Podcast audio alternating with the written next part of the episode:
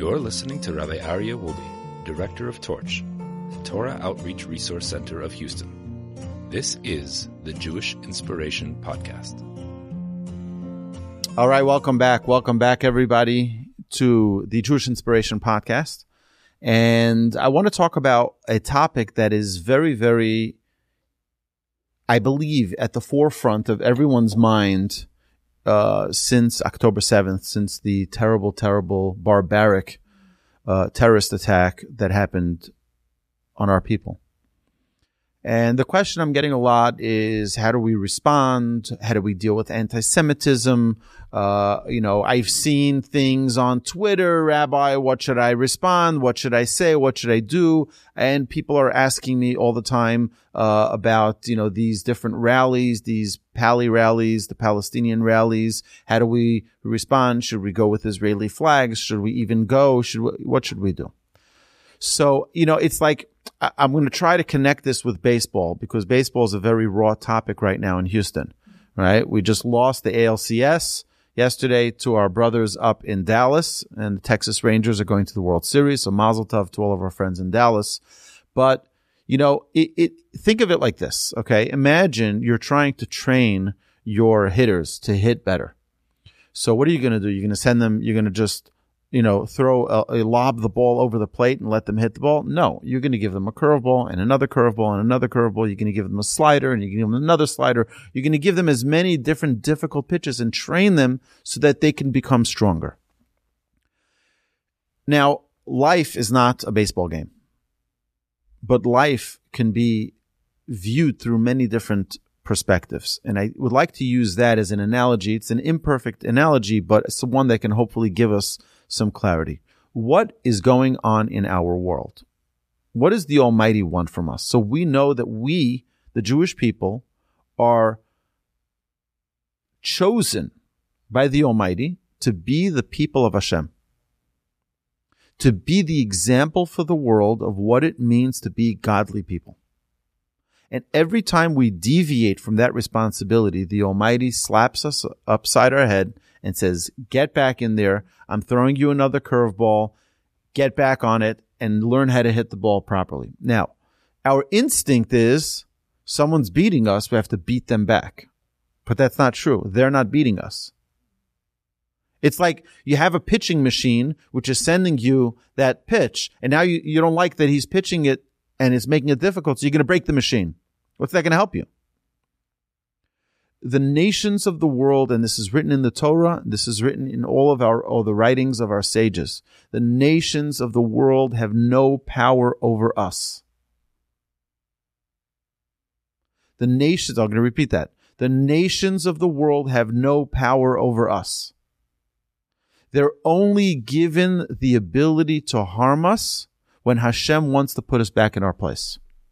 When we go astray, when we distance ourselves from the Almighty, from our mission, from our charter of what it means to be a God fearing Jew, God says, okay, I'm going to have to send a message. And it may not be a pleasant message. It may be a very painful message. And this is, trust me, a very, very painful message. The answer is not to go fight people on Twitter and to fight people on, on YouTube and on, on, on Facebook and to, and to battle with people and call people names. Oh, you anti-Semite, you Jew hater, you this, you that. That's not going to do anything. You know what will do something? If we get ourselves together, unite, number one, unity, Jewish unity, unite with one another. Number two, we talk to God. We say, God, we went astray. God, instead of talking to you, we were talking to social media. God, instead of following you, we were following the influencers. God, instead of investing in you, we're investing in everything else but you. To me, there's not even a question here that each and every one of us, instead of going to rallies, would do much, much, much better if we sat down and learned some Torah and said, you know, this week I'm going to learn the Parsha. This week I'm going to go to synagogue once, twice, three times, three times a day. But for a person to say, all I'm going to do in my response is send money to the IDF and stay in my house and do nothing, eh, who are we kidding? God has enough money. He doesn't need our money. That's not the issue. And it's good for us to give charity. It's a very good thing for us to give charity. But more important than charity is us changing our ways. We don't see ever in the stories of our prophets, which is filled with stories like this tragedy massacres, wars, pogroms. We don't find even one time where that's the solution. Let's just give money to our troops and then we're good. We're easy. Let them make, let's make sure they have helmets and let's make sure they have Kevlar vests and then we're good. And we did our job. No, we didn't do our job.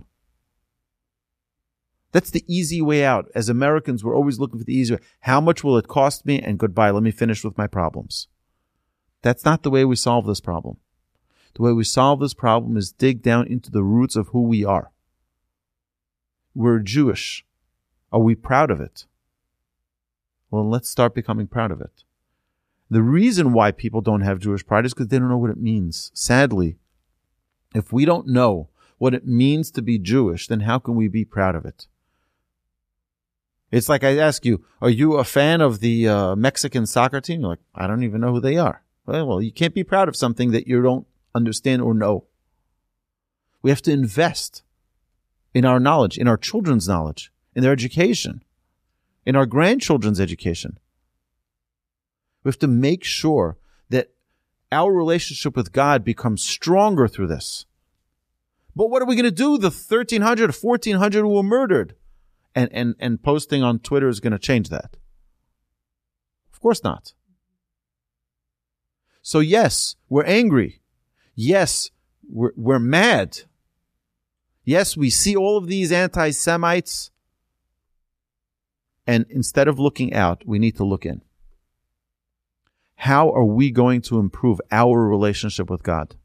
How is my relationship with God going to be different because of this? We need to look in constantly and say, what is going to change with me? I need to change. I need to do something different. So again, it's a troubling time. It's a time which each and every one of us are looking for something to connect to. I recommended this previously in one of our classes. I recommend it again. Take a single mitzvah, one mitzvah. Let's find a way to make that one mitzvah special. One mitzvah. Learn through the laws of it.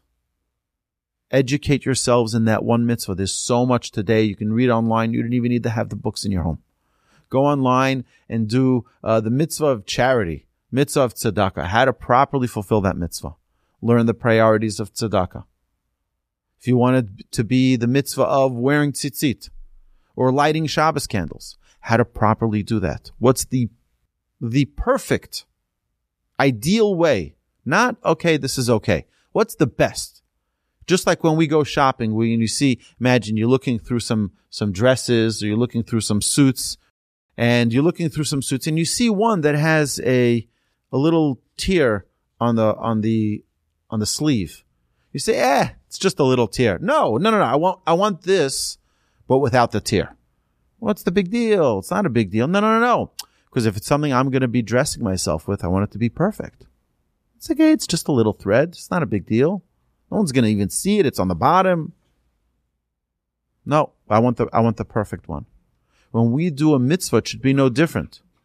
When we do a mitzvah, it shouldn't be, it shouldn't be a mitzvah that we're doing just, oh, just do it. Nobody will see. Nobody will know. No, no, no. I know. It's my relation. It represents my relationship with the Almighty. Find a mitzvah. Perfect the mitzvah. I hope, I hope that all of this ends with the coming of Mashiach. But sadly, and we're learning about that in our Thinking Talmudist series, we're talking about the signs of Mashiach was released yesterday, the podcast.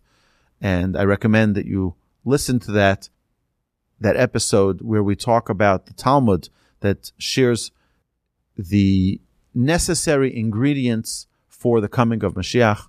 What are the signs, the telling signs that Mashiach is on his way? Uh, Mashiach, just so that you understand, Mashiach is here. Mashiach is alive today. Mashiach is walking the streets today. He's here. But he doesn't have the authority to reveal himself till God says, now you can reveal yourself. And we're hoping that that moment is now. We're hoping that that moment is every single day. And that's what we pray for. We say every day, Ani ma'amin be'emunah shleimah, I believe with a perfect belief and trust. Viat HaMashiach, with the coming of Mashiach. B'chol yom she'avo, that every day he will be here. Every day we say that. To reaffirm, yes, today is a tough day, but today could be that last day. And to always have that hope and knowledge that he will come. Many Kabbalistic sources that say that it's, it's imminent. It's imminent. Any day it's ready to happen. We just have to be worthy of it. That one mitzvah could be the, the mitzvah that weighs the scale down in our benefit. So I hope again that we utilize these messages. These messages are messages. Hashem is our coach. He's saying, listen, you need to improve. You need to improve. And he sends us a curveball and he sends us difficult situations to wake us up, not to respond to the hand that hits us, but to realize the big picture. Step back. Let's look at it. Hashem wants us close. Hashem wants us to correct our ways. And hopefully, I, I don't say this to you, I say this to myself always. I hope that I find a way to correct my ways. And hopefully, together, we'll be united in this mission of taking a step closer to the Almighty. Amen. You've been listening to the Jewish Inspiration Podcast, a Torch production. Become a supporter at torchweb.org because your assistance enables more Torah learning around the globe. To find more lessons offered by Torch, please visit torchpodcasts.com.